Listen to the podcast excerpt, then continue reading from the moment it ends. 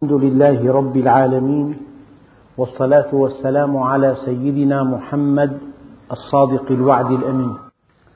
اللهم لا علم لنا إلا ما علمتنا إنك أنت العليم الحكيم. اللهم علمنا ما ينفعنا وانفعنا بما علمتنا وزدنا علما. وأرنا الحق حقا وارزقنا اتباعه. وأرنا الباطل باطلا وارزقنا اجتنابه واجعلنا ممن يستمعون القول فيتبعون أحسنه وأدخلنا برحمتك في عبادك الصالحين. أيها الإخوة المؤمنون مع الدرس السابع من سورة الحديد ومع الآية الخامسة والعشرين وهي قوله تعالى بسم الله الرحمن الرحيم لقد أرسلنا رسلنا بالبينات وأنزلنا معهم الكتاب والميزان ليقوم الناس بالقسط وأنزلنا الحديد فيه بأس شديد ومنافع للناس وليعلم الله من ينصره ورسله بالغيب إن الله قوي عزيز.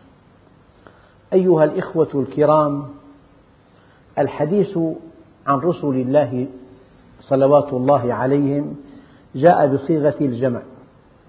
وصيغة الجمع تعني أن هؤلاء الرسل الكرام على اختلافهم اختلاف عصورهم واختلاف أقوامهم إنهم يأتون إلى بني البشر برسالة واحدة.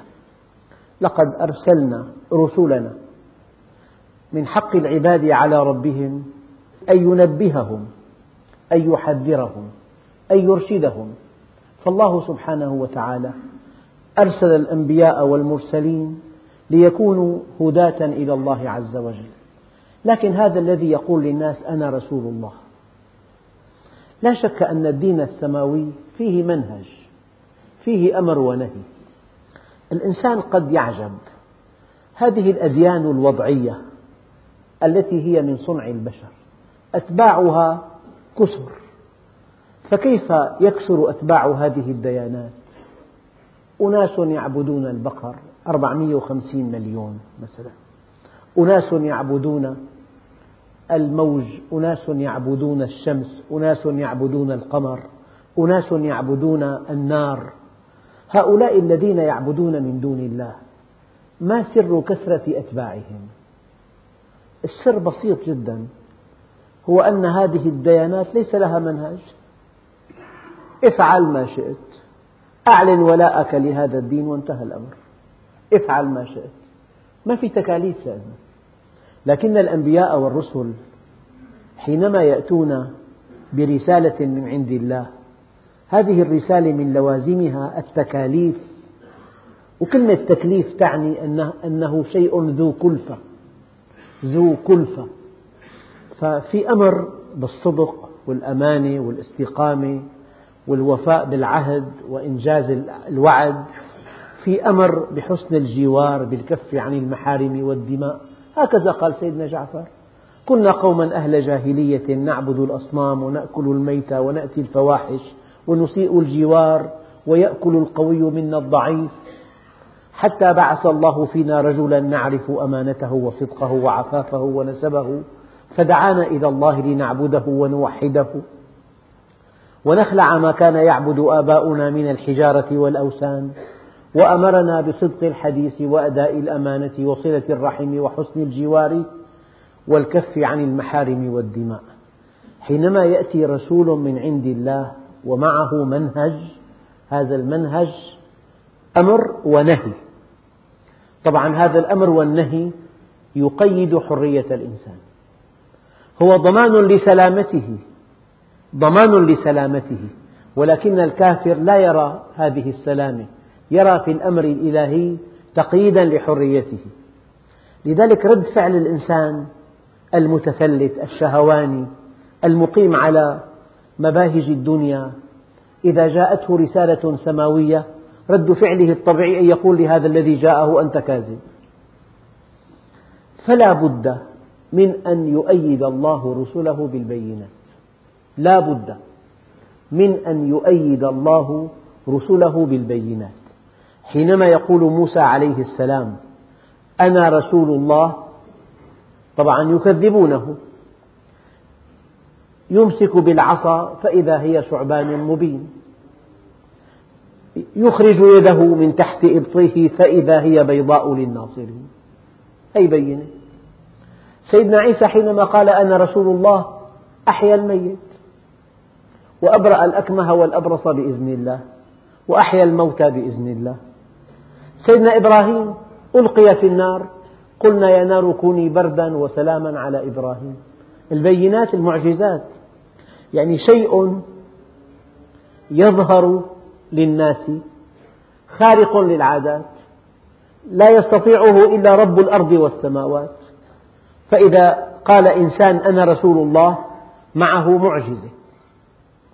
إلا أن معجزات الأنبياء السابقين معجزات حسية كعود الثقاب. نشعله يتألق ثم ينطفئ ويصبح خبرا يصدقه من يصدقه ويكذبه من يكذبه. إلا أن معجزة النبي عليه الصلاة والسلام معجزة عقلية بيانية. يعني ليس لها عمر. إلى نهاية الدوران كلما تقدم العلم كشف عن جانب من إعجاز هذا القرآن الكريم. كلما تقدم العلم كشف عن جانب من إعجاز القرآن الكريم. لذلك معنى قوله تعالى لقد أرسلنا رسلنا بالبينات. يعني معجزة تبين للناس أن هذا الإنسان رسول الله. والنبي عليه الصلاة والسلام جاء بكتاب تحدى الله به العرب جميعا عن أن يأتوا بمثله أو أن يأتوا بسورة منه أو بعشر آيات منه لأن البرهان الأقوى على أن هذا القرآن كلام الله هو إعجازه. الإعجاز العلمي، الإعجاز التربوي، الإعجاز البياني، الإعجاز التشريعي، الإعجاز الإخباري، يعني الخلق جميعا يعجزون عن أن يصنعوا مثله. في إعجاز إخباري قال تعالى: غلبت الروم في أدنى الأرض وهم من بعد غلبهم سيغلبون في بضع سنين. إعجاز إخباري أنواع ثلاثة إخبار الماضي إخبار الحاضر إخبار المستقبل وهذا موضوع طويل يعني لا مجال الآن إلى التوسع فيه لأنه كلمة وردت في هذه الآية. لقد أرسلنا رسلنا بالبينات. البينات الأدلة الواضحة على أن هؤلاء رسل من عند الله عز وجل. يعني تقريبا آه، نحن مما يؤكد أن هذا القرآن كلام الله. قال تعالى بل كذبوا به ولما يأتهم تأويله. لقد قال العلماء قولا رائعا في التأويل. تأويل القرآن الكريم وقوع وعده ووعيده. هذا التأويل. وقوع وعده ووعيده. يعني مثلا ربنا عز وجل يقول من عمل صالحا من ذكر أو أنثى وهو مؤمن فلنحيينه حياة طيبة. الشاب المؤمن الذي يستقيم على أمر الله ويصطلح مع الله حينما يذوق الحياة الطيبة الحياة الطيبة هي بينة من الله عز وجل لهذا المؤمن أن هذا القرآن كلامه. وإنسان آخر حينما يعرض عن الله عز وجل إعراضا شديدا ويتفلت من منهجه المعيشة الضنك التي يحياها هي بينة من الله. لهذا الإنسان على أن هذا القرآن كلامه. يعني مثلا لو أن طالبا دخل إلى قاعة التدريس فرأى قد كتب على السبورة الساعة الأولى من يوم الأحد مذاكرة في الرياضيات. بخط جميل. التوقيع معلم الرياضيات. يا ترى هذا كلامه أم غير كلامه؟ أم طالب كتب هذه العبارة؟ ما الذي يؤكد أن هذا الكلام كلام أستاذ الرياضيات؟ يوم الأحد الساعة الأولى إذا دخل المدرس وقال افتحوا أوراق الامتحان كما ذكر على السبورة أن تأتي هذه المذاكرة في الوقت المعلن عنه تماما هذا يؤكد أن هذا الذي كتب العبارة على السبورة هو أستاذ المادة. فالأحداث كلها تأتي تؤيد تطابق ما في كتاب الله. فلو أحد سأل نفسه ما الذي يؤكد, يؤكد لي أن هذا القرآن كلامه؟ تحرك في الحياة كيفما تريد. تجد أن أحكام الله وأفعاله تزيدك إيمانا بهذا القرآن الكريم. يعني من أصبح وأكبر همه الدنيا كما قال عليه الصلاة والسلام من أصبح وأكبر همه الدنيا جعل الله فقره بين عينيه وشتت عليه شمله ولم يؤتيه من الدنيا إلا ما قدر له. أو الإنسان اتبع سلوك شاب مؤمن وشاب متفلت تجد المؤمن موفق سعيد متوازن مطمئن. المؤمن آه، راضي بما قسمه الله له. المؤمن الله جل جلاله يدافع عنه في مدافعة من الله. في توفيق في تأييد في نصر في طمأنينة في تطمين. هذا كله يلمسه لمس اليد. فلذلك الآية الكريمة حينما يقرأها يقول صدق الله العظيم لأن الله سبحانه وتعالى بين لهذا الإنسان أن هذا القرآن كلامه. المرابي حينما يدمر ماله يمحق الله الربا ويربي الصدقات. تدمير مال المرابي هو بينة من عند الله عز وجل لقارئ القرآن أن هذا القرآن كلام الله. هذه نقطة مهمة جدا. كل أفعال الله تطابق كلامه. مطابقة أفعال الله لكلامه هذا أكبر دليل على أن هذا القرآن كلام الله عز وجل. نعم. إذا لقد أرسلنا رسلنا بالبينات. البينات مستمرة. الأنبياء السابقون جاءوا بالمعجزات الحسية والنبي عليه الصلاة والسلام جاء بهذا الكتاب العظيم الذي لا يأتيه الباطل من بين يديه ولا من خلفه. وقد قال الإمام علي كرم الله وجهه في القرآن آيات لما تؤول بعد. يعني الله عز وجل مثلا الآن اتضح أن الكون كله مجرات فيها كواكب ونجوم تدور حول بعضها. ربنا عز وجل قال والسماء ذات الرجع. أحدث تفسير لهذه الآية أن كل كوكب في الكون يدور في مسار مغلق بحيث يرجع إلى مكان انطلاقه. والسماء ذات الرجع والأرض ذات الصدع. إنه لقول فصل وما هو بالهزل. كل في فلك يسبحون. اتضح الآن أن كل شيء في الكون مؤلف من ذرات وهذه الذرات فيها كهارب تدور حول نويات بدءا من الذرة وانتهاء بالمجرة. كل في فلك يسبحون. وأنه خلق الزوجين الذكر والأنثى من نطفة إذا تمنى. اتضح الآن أن نوع الجنين لا تحدده البويضة بل يحدده الحوين المنوي. وأنه خلق الزوجين الذكر والأنثى من نطفة إذا تمنى. لو تتبعت آيات القرآن الكريم لوجدت كل هذه الآيات تتوافق توافقا رائعا مع معطيات العلم مع أن النبي عليه الصلاة والسلام عاش في عصر لم يكن فيه هذا التفوق. ذكرت مرة أو أكثر من مرة أن النبي عليه الصلاة والسلام حينما أمرنا أن نذبح الذبيحة من أوداجها فقط دون أن نقطع رأسها. لا عصر النبي ولا بعد عصر النبي بألف عام هناك تقدم علمي يسمح بتفسير هذا الحديث. ماذا يكون لو قطعنا رأس الدابة؟ كما تفعل بعض المسالخ في بلاد أوروبا. تعلق الدواب من عراقيبها تقطع رؤوسها كليا. ماذا يكون؟ الآن اكتشف أن القلب يتلقى أمرا بضرباته النظامية من القلب ذاته من مراكز كهربائية في القلب. والله سبحانه وتعالى لحكمة بالغة أودع في القلب ثلاث مراكز كهربائية. لو تعطل الأول لعمل الثاني. لو تعطل الثاني لعمل الثالث. إلا أن هذه المراكز لا تعطي الأمر إلا بالضربات النظامية ثمانين ضربة في الدقيقة. الإنسان إذا واجه عدوا أو بذل جهدا ويحتاج إلى دم أكثر يجري في عضلاته لا بد من أن هذه المضخة ينبغي أن تعمل أكثر بتواتر أكثر. عندئذ يأتي أمر إلى القلب عن طريق الدماغ عن طريق الرأس برفع ضرباته إلى المئة والثمانين ضربة. هذه الضربات السريعة يمكن أن تفرغ الدم كله من الذبيحة.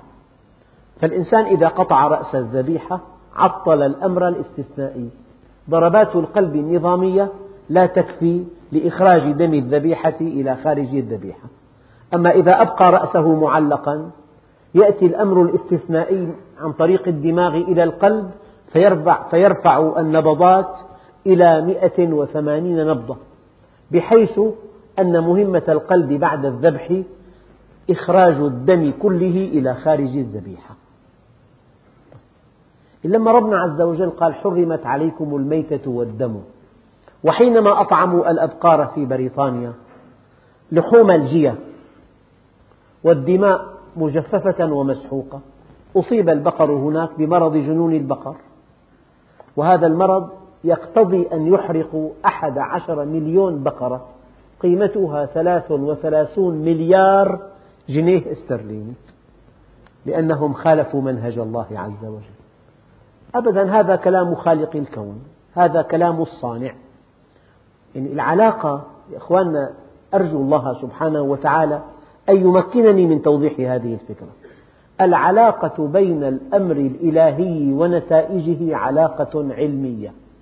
علاقة علمية. يعني علاقة سبب بنتيجة. أحيانا يقول الأب لابنه اجلس هنا يا بني. يأتي الابن لسبب أو لآخر فيجلس في مكان آخر. كأنه يتحدى والده. الأب يؤدب هذا الابن يضربه. طيب هل, هل هناك من علاقة بين الضرب الذي تلقاه وبين مقعد صنع ليجلس عليه؟ نقول ما في علاقة. العلاقة وضعها الأب. نقول هناك علاقة وضعية. الأب رأى أن هذا السلوك ينافي أدب الابن مع أبيه فضربه. لكن ما في علاقة بين أن تجلس على مقعد صنع كي تجلس عليه وبين هذا الضرب الذي تلقاه الابن نقول ليس هناك من علاقة علمية هناك علاقة وضعية. أما إذا قال الأب لابنه لا تلمس بيدك المدفأة وهي مشتعلة. فأمسك ولمسها فاحترقت يده. نقول هناك علاقة علمية بين نهي الأب والنتيجة التي آل إليها الابن. هي غير هذيك حينما قال له لا تلمس بإصبعك المدفأة وهي مشتعلة فلمسها وهي مشتعلة فاحترقت يده. العلاقة بين اللمس والاحتراق علاقة علمية. أيها الإخوة حينما نؤمن أن العلاقة بين أمر الله ونتائجه وبين النهي الإلهي ونتائجه علاقة علمية فقد فقهنا. عندئذ نفهم الدين ضمانا لسلامتنا وليس حدا لحريتنا. حينما يكتب على عمود كهربائي يحمل تيارا كهربائيا عالي التوتر. نكتب ممنوع الاقتراب خطر الموت ونرسم جمجمة وعظمتان. المواطن إذا قال سأصعد إلى رأس هذا العمود وسألمس التيار بشرط ألا يراني أحد. هل هناك من يؤاخذني؟ هل هناك من يكتبني مخالفة؟ نقول له أنت لا تفقه شيئا. التيار نفسه هو الذي يصعق الإنسان. يعني هناك علاقة بين مس التيار وبين الصعقة الكهربائية التي تفحم الإنسان. في علاقة علمية. أنت حينما تقتنع أن هناك علاقة علمية بين الأمر ونتائجه والمعصية ونتائجها عندئذ لا ترى الدين تقييدا لحريتك بل تراه ضمانا لسلامتك. عندئذ لا ترى الدين حدا من انطلاقك بل تراه صونا لسلامتك. لذلك الإنسان حينما يفقه الدين هذا الفقه ينطلق إلى تطبيقه بدافع من حبه لذاته. من منا يتمنى الهلاك؟ من منا يتمنى الشقاء؟ من منا يتمنى المرض؟ من منا يتمنى الذل؟ الإنسان مفطور على حب ذاته حب وجوده وسلامة وجوده واستمرار وجوده وكمال وجوده. وهذا لا يتحقق إلا بطاعة الله عز وجل. لأنه هو الخبير. يعني هذه الأمراض التي يعاني منها المجتمع الدولي. مرض الإيدز. في كل عشر ثواني يموت إنسان في الإيدز. في كل عشر ثواني. ما هو هذا المرض؟ هو عقاب إلهي على مخالفة منهجه. الله عز وجل خلق الذكر والأنثى. وجعل الأنثى مهيئة للذكر. وجعل الذكر متكاملا مع الأنثى. فالإنسان حينما اتجه إلى جنس مثله مخالفا به الفطرة التي فطر الإنسان عليها. كان مرض الإيدز هذا أصل المرض. إذا لقد أرسلنا رسلنا بالبينات وأنزلنا معهم الكتاب. يعني في توضيح. العقل يقول لك لا بد لهذا الكون من خالق. هذه مهمة العقل. يقول لك القرآن الله الذي خلق السماوات والأرض. يقول لك لماذا خلقها؟ وما خلقت الجن والإنس إلا ليعبدون. يقول لك ماذا بعد الموت؟ تلك الدار الآخرة نجعلها للذين لا يريدون علوا في الأرض ولا فسادا. فالكتاب يوضح تصورات دقيقة جدا عن الكون عن الإنسان عن الحياة عما ينفعك عما يضرك. عما يسعدك عما يشقيك عما يضمن سلامتك عما يهلكك. هذا القرآن الكريم. هؤلاء الرسل أرسلناهم معهم أدلة على أنهم رسل المعجزات والبينات. وأنزلنا معهم الكتاب. لكن الناس يتحركون يتعايشون. أحيانا تتداخل مصالحهم. لئلا يختصمون لئلا يتنازعون لئلا يتنازعوا لئلا يختصموا لئلا يعتدي بعضهم على بعض. أنزل الله مع الكتاب الميزان. الميزان هو الشرع. الشرع كل إنسان يقف عند حده. لذلك قال بعض العلماء الشريعة عدل كلها. الشريعة رحمة كلها. الشريعة مصلحة كلها. كل مصالحك في تطبيق الشريعة. وكل الرحمة في تطبيق الشريعة. وكل العدل في تطبيق الشريعة. فالشريعة ميزان. قوانين أو أحكام الزواج والطلاق.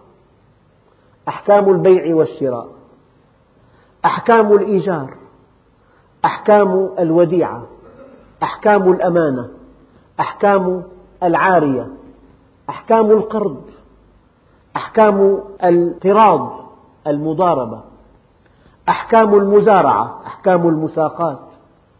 كل نشاطات الإنسان منظمة في الشرع. فلو طبق الشرع لأغلقت المحاكم أبوابها. ما من قضية ترفع إلى القضاء إلا بسبب مخالفة منهج الله عز وجل. والإنسان الذي يأخذ ما ليس له أنت تحتاج أن تشتكي عليه. أما الوقاف عند حدود الله هذا لا تحتاج أن تشتكي عليه أبدا لأنه يعرف ما له وما عليه. إذا وأنزلنا معهم الكتاب والميزان ليقوم الناس بالقسط. في ميزان يعني خطب فتاة أراد أن يفسخ هذه الخطبة. وقد جرى عقد بينهما. إن كان هو الذي أراد أن يفسخ هذه هذا العقد فعليه نصف المهر إن لم يدخل وعليه كامل المهر إن دخل. أما إن أبت هي الزواج منه ليس لها شيء. كل شيء قدمها لها له أن يسترده. قاعدة. هناك تفاصيل يسموها كتب الفروع يعني مجلدات آلاف الصفحات في أدق التفاصيل. لذلك لما نابليون وصل إلى مصر أخذ الفقه الحنفي وترجمه إلى الإفرنسية والقانون الإفرنسي الآن في معظمه مأخوذ من الفقه الحنفي. هذا ميزان هذا ميزان بين الزوجين ميزان بين الشريكين ميزان بين الجارين. ميزان بين الأب وابنه والابن وأبيه والزوج وزوجته والأخ وأخيه والمريض والطبيب والشاري والبائع ميزان دقيق. الشرع هو الميزان. فالإنسان إذا ترك ميزان الشريعة من يده هلك. والإنسان إذا طبق شريعة الله عز وجل هو في سلام وسلام يهديهم سبل السلام. ما من إنسان طبق شريعة الله عز وجل إلا وسعد في الدنيا والآخرة. إذا هؤلاء الرسل جميعا أرسلوا بالبينات أرسلوا بما يؤكد أنهم أنبياء ورسل وأنزل الله معهم الكتاب وضح غاية الوجود حقيقة الإنسان حقيقة الدار الدنيا حقيقة الدار الآخرة. سبب سعادة الإنسان والميزان قال بعضهم الشرع ليقوم الناس بالقسط. وأنزلنا الحديد. ما علاقة الحديد بالميزان؟ يعني الإنسان حينما يرى نبي الله أو حينما يستمع إلى حديثه وقد جاء بالبينات ثم يقرأ كتاب الله عز وجل مطلق الكتاب يقرأ كتاب الله في هذا الكتاب سر الوجود وغاية الوجود وطريق السعادة وطريق السلامة. فإذا تحرك مع بني جنسه طبق الميزان طبق الشريعة. فإن لم يخضع لهذا الأمر الإلهي وإن لم يرتدع فهناك من يردعه. إن الله يزع بالسلطان ما لا يزعه بالقرآن. أما الحديد ذكرت لكم في الدرس الماضي أنه في عام ألف وتسعمائة وعشرة عقد مؤتمر في ستوكهولم. قال هذا المؤتمر سبب انعقاده أن هناك قلقا شديدا من أن كميات الحديد في الأرض لا تكفي. فعقد هذا المؤتمر وانبثقت منه لجان علمية جابت أقطار الدنيا وبحثت عن حجم الحديد المتبقي في الأرض. بعد دراسة طويلة ومديدة وبعد تقارير مفصلة توصلت هذه اللجان إلى التقرير التالي. إن كمية الحديد في الأرض تكفي ستين عاما. يعني في عام سبعين لا يبقى حديد على وجه الأرض. قيسوا على هذا التقرير أشياء كثيرة. هناك من يخوف الناس. أنه في عام كذا سوف يكون هناك انفجار سكاني. في عام كذا تقل الموارد. في عام كذا تجف السماء. في عام كذا دائما أعصابنا مشدودة. قال هؤلاء العلماء بينوا أن الحديد سينتهي في عام سبعين. ثم اكتشف أن خمسة بالمئة من وزن القشرة الأرضية في حديد. يعني في تقريبا سبعمية وخمسة وخمسين ألف مليون مليون طن. سبعمية وخمسة وخمسين ألف مليون مليون. المليون ست أصفار وست أصفار وثلاثة وسبعمية وخمسة وسبعين. يعني خمسة عشر صفر بعد سبعمية وخمسة وسبعين. هذا احتياطي الحديد في العالم. إذا ما كل شيء يقال لنا نصدقه. يقول لك صار في جفاف. يأتي عام مطير. تتفجر الينابيع التي جفت من ثلاثين عام. يعني في أحد الأعوام 3 ملايين طن قمح. الله أكرمنا بهم. نحن استهلاكنا مليون طن. إذا أعطى أدهش. هي نظرية الانفجار السكاني وقلة الموارد وجفاف المياه هذه نظريات ما أنزل الله بها من سلطان لكن الله يقنن. ذكرت هذا في الدرس الماضي. الإنسان إذا قنن يقنن تقنين عجز. أما الإله إذا قنن يقنن تقنين تأديب. وفرق كبير بين تقنين العجز وتقنين التأديب. فرق كبير جدا. ربنا إذا قنن تقنين تأديب لا تقنين عجز. الآن الإنسان في بجسمه ثلاث غرامات حديد فقط. قال خمسة من مئة ألف من وزنه. يعني خمس أجزاء من مئة ألف جزء من وزنه حديد. ثلاث غرامات حديد. ولولا هذه الغرامات الثلاث لهلك الإنسان ومات. أبدا. طبعا هذا الحديد يدخل في الهيموغلوبين. الهيموغلوبين في الكرية الحمراء المادة التي تحمل الأكسجين من الرئتين إلى الخلايا. لولا الهيموغلوبين لمات الإنسان والحديد أساسي في تركيب الهيموغلوبين. والإنسان في الثانية الواحدة تنتج معامل كريات الدم الحمراء 2.5 مليون كرية بالثانية الواحدة ويموت في الثانية الواحدة مثل هذا العدد. لكن هذه الكريات التي تموت لحكمة بالغة بالغة أرادها الله. لا تطرح خارج الجسم بل يذهب بها إلى مقبرة. هذه المقبرة هي الطحال. الطحال مقبرة الكريات الحمراء. تحلل ويؤخذ الحديد منها ويرسل إلى نقل عظام معامل الكريات الحمراء.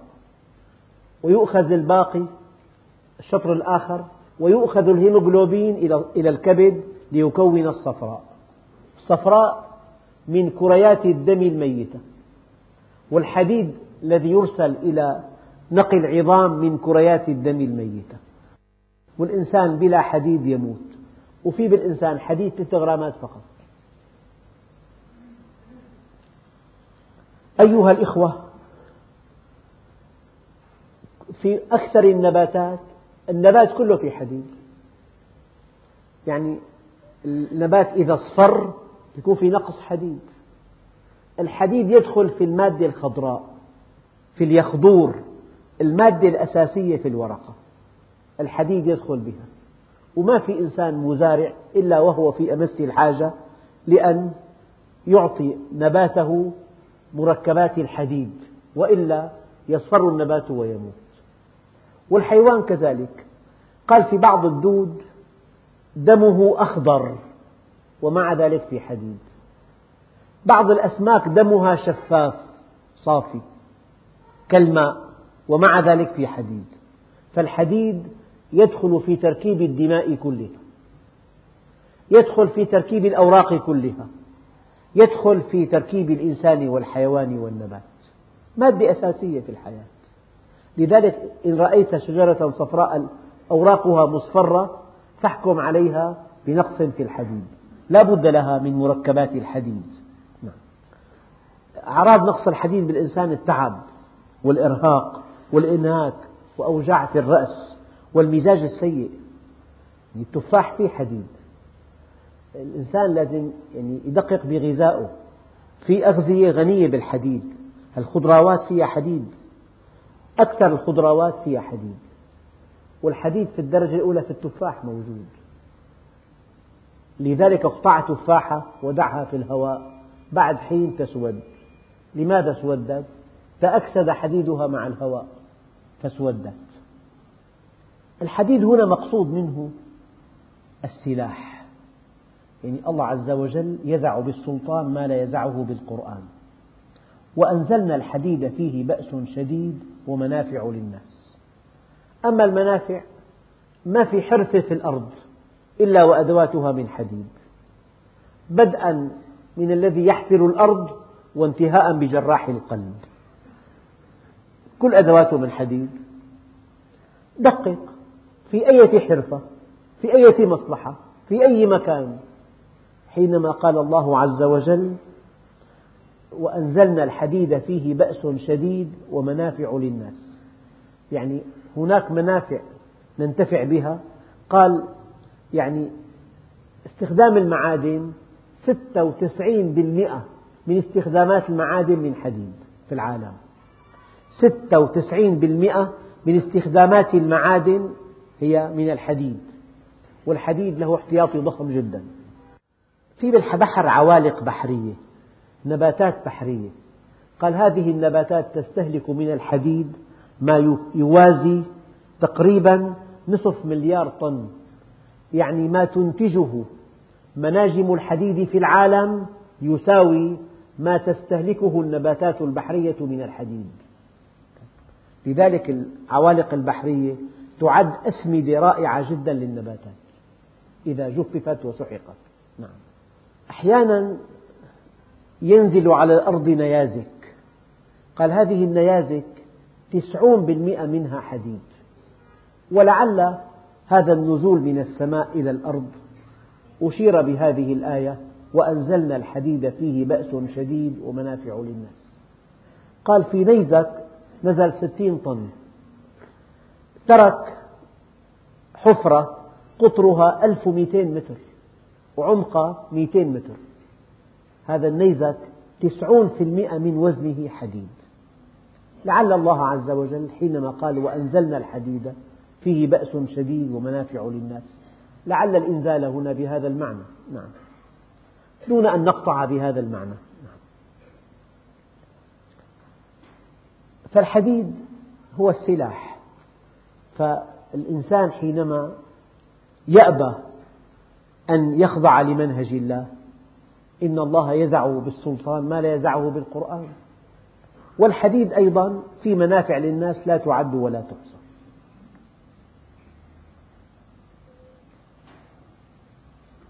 وأنزلنا الحديد فيه بأس شديد ومنافع للناس وليعلم الله من ينصره ورسله بالغيب. إن الله قوي عزيز. النبي عليه الصلاة والسلام حينما دعا أصحابه إلى معركة بدر وإلى معركة أحد وإلى معركة الخندق أكثرهم انطلقوا مع رسول الله. بعضهم تقاعس بعض المنافقين تقاعسوا. فالله سبحانه وتعالى يمتحنهم يعلم الذين نصروا رسوله والذين خذلوه. والحقيقة أن الله لا يحتاج إلى أن تنصره. ولكنك إن نصرت دينه أيدك ونصرك وحفظك.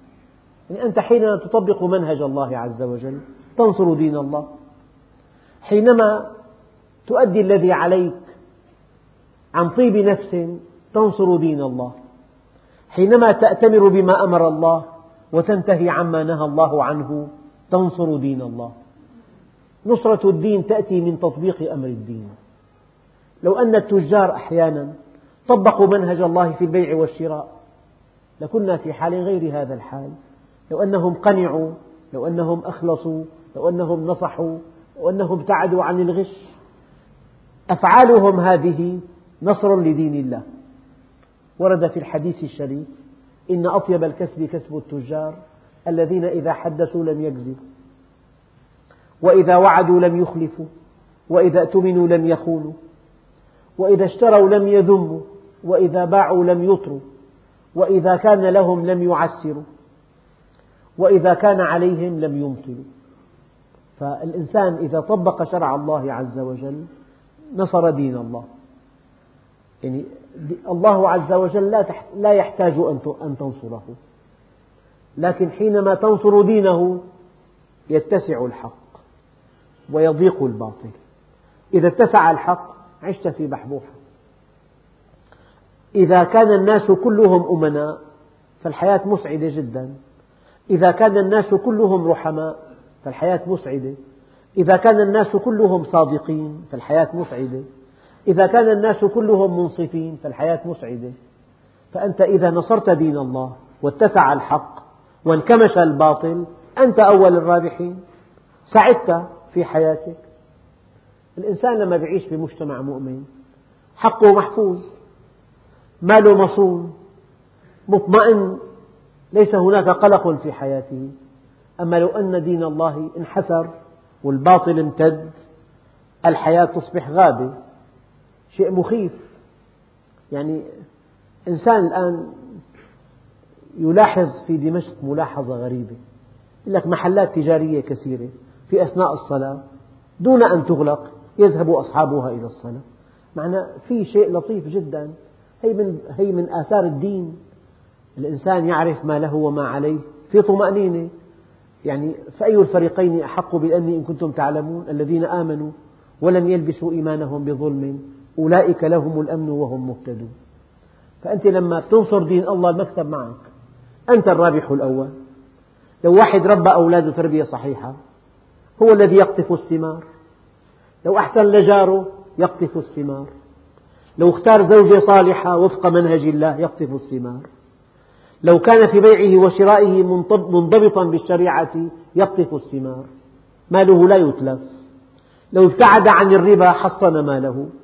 لو أدى زكاة ماله حصن ماله.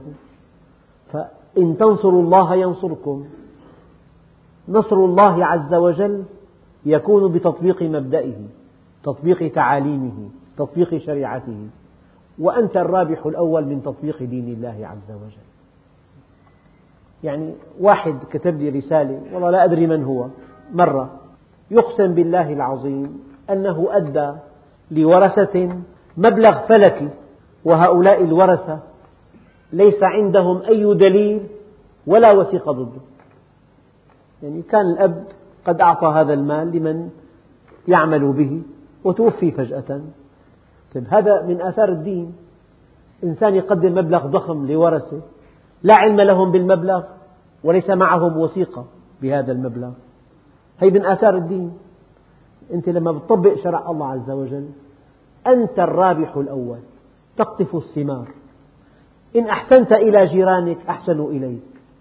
إن ربيت أبنك صغيرا سعدت به كبيرا. إن أحسنت اختيار الزوجة كنت سعيدا بها طوال الحياة. إن بعت واشتريت وفق منهج الله ربحت وارتفعت في نظر الناس. في أي مهنة في أي حرفة. أن تنصر دين الله يعني أن تطبق شرعه.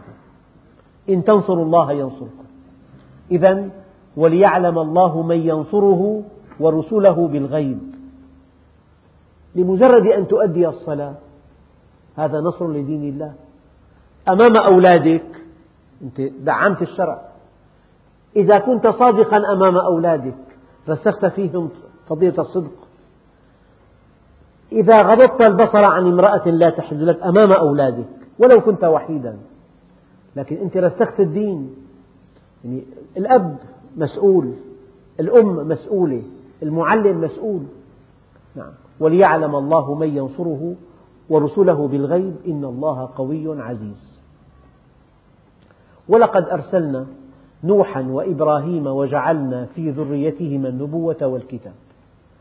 فمنهم مهتد وكثير منهم فاسقون. ربنا عز وجل أرسل نوحا وإبراهيم وجعلنا في ذريتهما النبوة والكتاب. من هذه الذرية مهتد وكثير منهم فاسقون. يعني وإن تطع أكثر من في الأرض يضلوك عن سبيله. إن يتبعون إلا الظن وما تهوى الأنفس. فالإنسان ينبغي أن يكون مع الحق ولو كان قليلا. وينبغي أن يبتعد عن الفساد ولو كان كثيرا. نحن في عنا قاعدة أن الفساد إذا عم يبقى فسادا وأن الحق إذا قل يبقى حقا. فالحق والباطل لا علاقة له بالكثرة والقلة. فالحق مهما ضؤل هو الحق والباطل مهما اتسع هو الباطل. ببعض البلاد إذا الشيء اتسع وانتشر تأتي القوانين لتؤكده. قبل شهر سمعت أو قبل أسبوعين أقر البرلمان في هولندا اللواط. أقروا يعني هم عندهم إذا شيء انتشر وعم تأتي القوانين لترسخه وتجعله مشروعا. أما عندنا لا الحق حق والباطل باطل. مهما اتسع الباطل يبقى باطل. مهما تضاءل الحق يبقى حقا. فمنهم مهتد وكثير منهم فاسقون. ثم قفينا على آثارهم برسلنا وقفينا بعيسى ابن مريم وآتيناه الإنجيل وجعلنا في قلوب الذين اتبعوه رأفة ورحمة. إذا علامة المتبع لهذا النبي العظيم أن يكون قلبه منطويا على الرأفة والرحمة. وجعلنا في قلوب الذين اتبعوه رأفة ورحمة ورهبانية ابتدعوها هم. قال ما كتبناها عليهم. الله عز وجل جعل هذا الدين دين الفطرة. ركب في كيان الإنسان الحاجة إلى المرأة. وجعل الزواج من سنة رسول الله. قال أشدكم لله خشية أنا. أنام وأقوم. أصوم وأفطر. آكل اللحم. أتزوج النساء. هذه سنتي. فمن رغب عنها فليس من أمتي. قال ورهبانية ابتدعوها. ما كتبناها عليهم. هم كتبوها على أنفسهم. هم حملوا أنفسهم ما لا يطيقون هم خرجوا عن الفطرة. هم أرادوا منها رضوان الله عز وجل. يعني ورهبانية ابتدعوها ما كتبناها عليهم إلا ابتغاء رضوان الله. لكن لأنها لأنهم ابتدعوها ولأننا ما كتبناها عليهم ولأنها فوق طاقتهم. قال فما رعوها حق رعايتها. فآتينا الذين آمنوا منهم أجرهم وكثير منهم فاسقون. أيها الإخوة في درس قادم إن شاء الله نتابع تفسير هذه السورة. والآية الأخيرة يا أيها الذين آمنوا اتقوا الله وآمنوا برسوله. يؤتكم كفلين من رحمته ويجعل لكم نورا تمشون به ويغفر لكم والله غفور رحيم. والحمد لله رب العالمين.